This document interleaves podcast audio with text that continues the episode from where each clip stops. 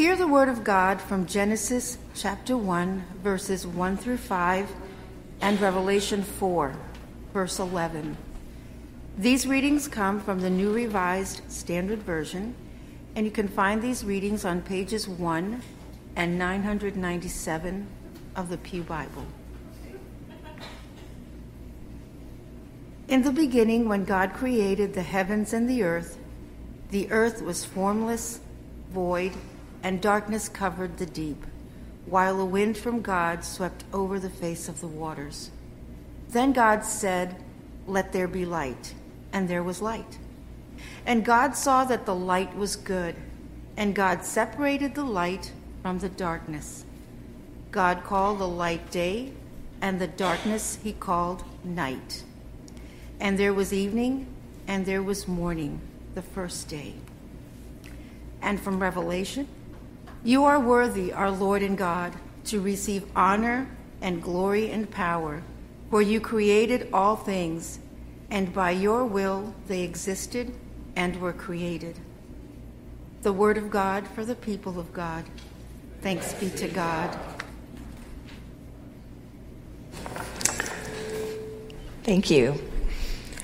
Will you bow your heads with me, please? O God, may the words of my mouth and the meditations of our hearts be pleasing to you, our rock and our redeemer. In the name of Jesus, amen. I see them every time. Yes, every time we say the Apostles' Creed, I see your reactions to it as we recite it together. Now, some of you stand and say it loud and proud, some of them even by memory. Others say absolutely nothing, and some kind of mumble along. And there are some that just look at the floor, and every once in a while I'll hear a sigh like, oh, again? And truly, the looks on your faces, well, some of you are far from certain about this creed business. I'm just going to say that. And after all, some of the things that we say are barely understandable or comprehend, able to be comprehended because they're distant from our experience. As McGray shared in his midweek message, it only takes us 40 seconds to say the entire creed. But it's 40 seconds during which we can be puzzled or uncomfortable because we're not sure that we get it. Yet the Apostles' Creed, roughly in its current form, has been used in worship since the 800s, and it has existed since the year 140 AD. And when we say it, we continue a practice that hundreds upon hundreds of Christian um, generations have done throughout history. It joins us together in community with them through the Holy Spirit. But it does nothing to explain or answer the question of what the meaning of the Apostles' Creed is, or any other creed for that matter, for Christians and for our faith community. It's important to note that when we say a creed, we're not saying we believe in the creed or in the things that the creed says. We believe in the person and the work that the creed references God and the work of God. Our beliefs are important because they shape who we are and how we live. They have meaning in our lives. And so that's why we're excited about the I Believe series that begins today. It's so important because it's grounded in the foundation of beliefs from the Apostles' Creed that are ordered by reference to the persons of our triune God, the Father, the Son, and the Holy Spirit. While the Creed was not actually written by the apostles, and it doesn't directly translate the Bible or, or quote the Bible, it does for each one of the statements in the Creed, there are multiple Bible verses that undergird it, that are behind it. And so we come to the first statement. We just said it a few minutes ago that we recited together I believe in God, the Father Almighty, maker of heaven and earth. It's only 12 words. I marvel that everything that they had to say about God the Father took only 12 words. But what words they are.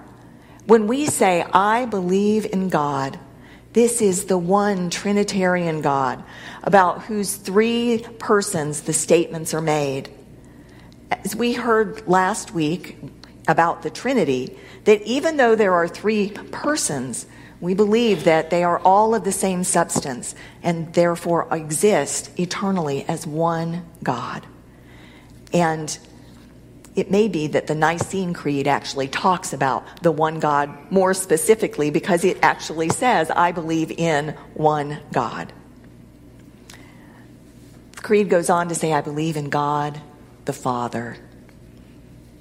Now, this is not Father necessarily as a matter of gender, but rather as a matter of personal relationship. Personal relationship with us. We can call on God we can call on Abba, Father, as Jesus did.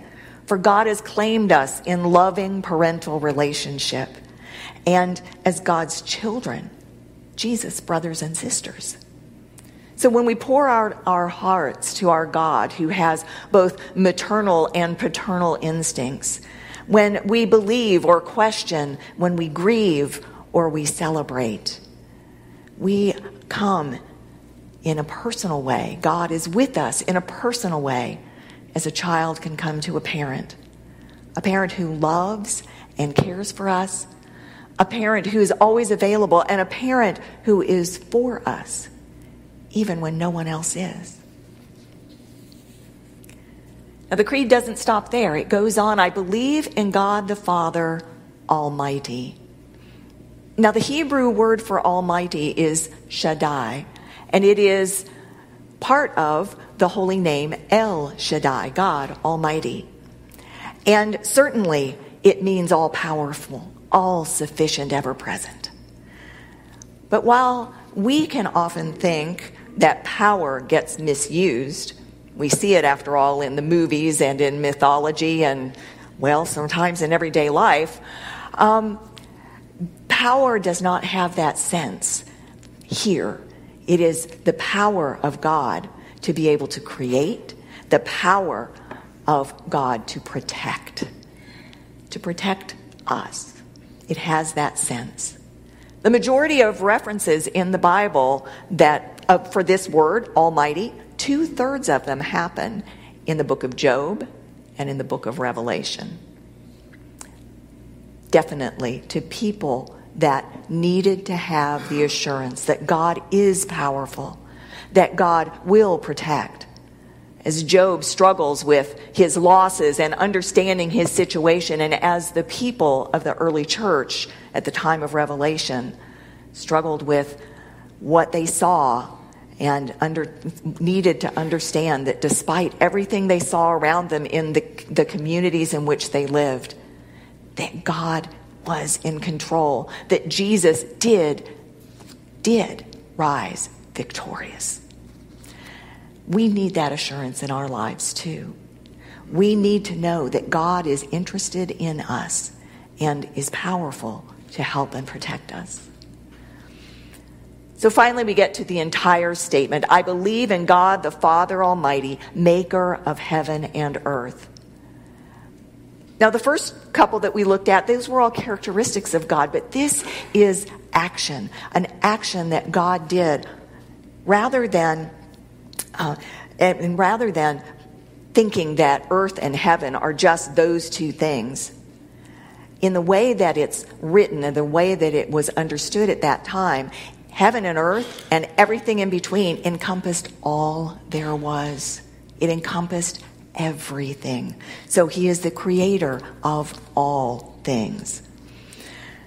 It's perhaps one of the hardest of the affirmations for us, we modern people, who have the scientific understanding of creation that 13 billion years ago there was a big bang and that life began 3.5 billion years ago with one celled creatures that ultimately evolved into multi cell creatures, finally coming to us, to humanity. It's so different than what we read in Genesis 1 1. In the beginning, when God created the heavens and the earth, the earth was a formless void, and darkness covered the face of the deep, while a wind from God swept over the face of the waters. And if you count, as many, many people do, about how many thousands of years have gone by since that time, based on the accounting for, for the, those who are Jewish, we're talking about mm, just under 6,000 years for that. So you see where the tension is. Well, as you might expect, children notice those things probably even more than anyone else once they learn about both. And when our oldest daughter, Catherine, was in middle school, she came to me with that very question. She wanted to know why nobody in her class talked about God being the creator. Why wasn't God being talked about instead of evolution? Well, you know those moments when a parent suddenly, their, their kids suddenly understand that they don't know everything? That was my moment. I'm not sure that she knew that, but it was definitely my moment.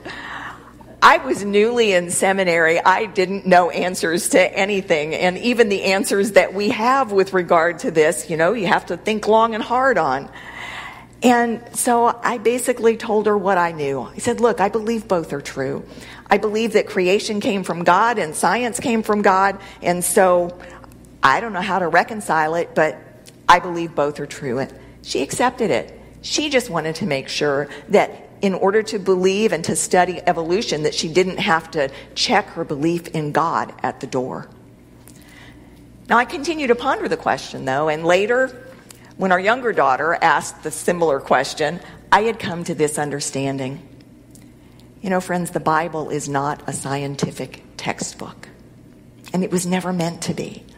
It's a theological writing, a writing that tells the grand scope of God's interaction with his people from the beginning of time and till, to well beyond in terms of how God will be with us, how God loves us and is truly our God and we are his people. It was written not to be able to explain facts and figures and fossils. It was written to help people come to yearn for God and to have a relationship with God. It was written for us. And in it, in that time, God reveals that He made covenant with the Israelites through Moses and later through Jesus Christ, has made covenant again with all people who would believe in Jesus. Science books are also not theological texts but are written to tell what science, scientists discover as they explore the amazing world that God created and as they interpret what they find. They're intent on reporting what they came to understand through the scientific method. Both creation and science are from God. And whether we can reconcile those years or not, they are not at odds with each other.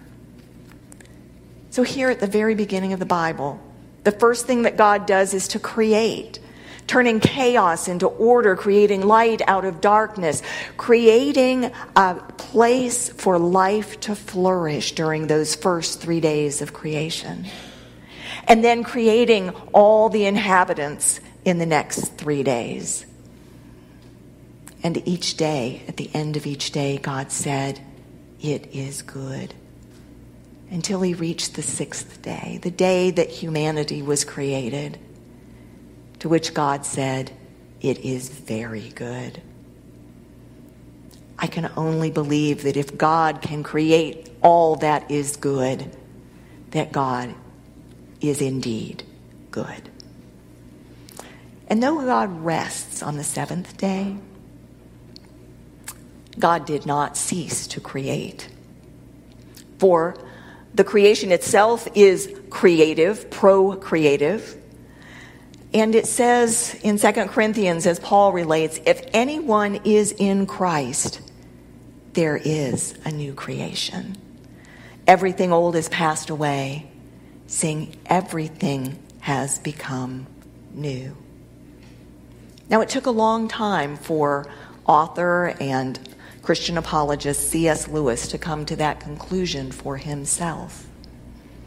from the time he was a boy till well until his 30s. He used to have these periodic times of intense yearning for what he did not know. And they would come suddenly and they would go away as suddenly as they came. But he did come to a place where he felt that he was yearning for joy. That and that there was no way for a human to fulfill the yearning. He was an ardent atheist.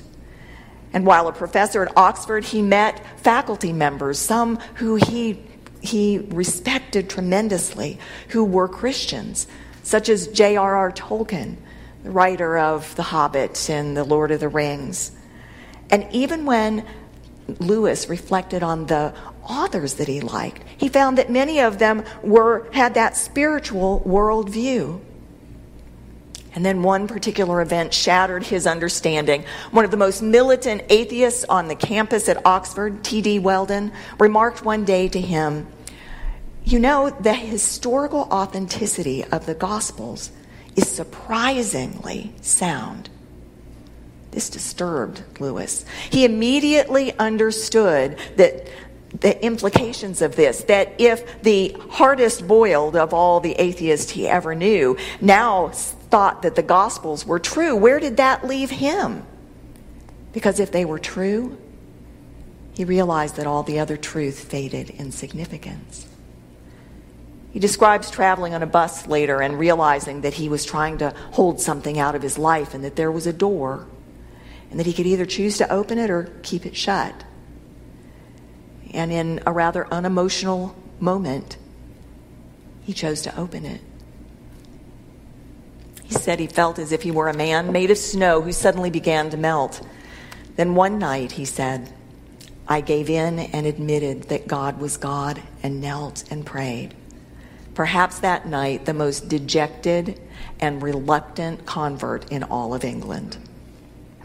Although at first he felt he was posting letters to a non existent address, once he accepted with considerable resistance the presence of an intelligent beyond the universe Lewis concluded that the being would demand complete surrender and obedience.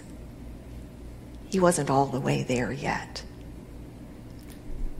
But he had come to a place where he had experienced that God is alive and personal and all powerful, the very things we affirm in the Creed.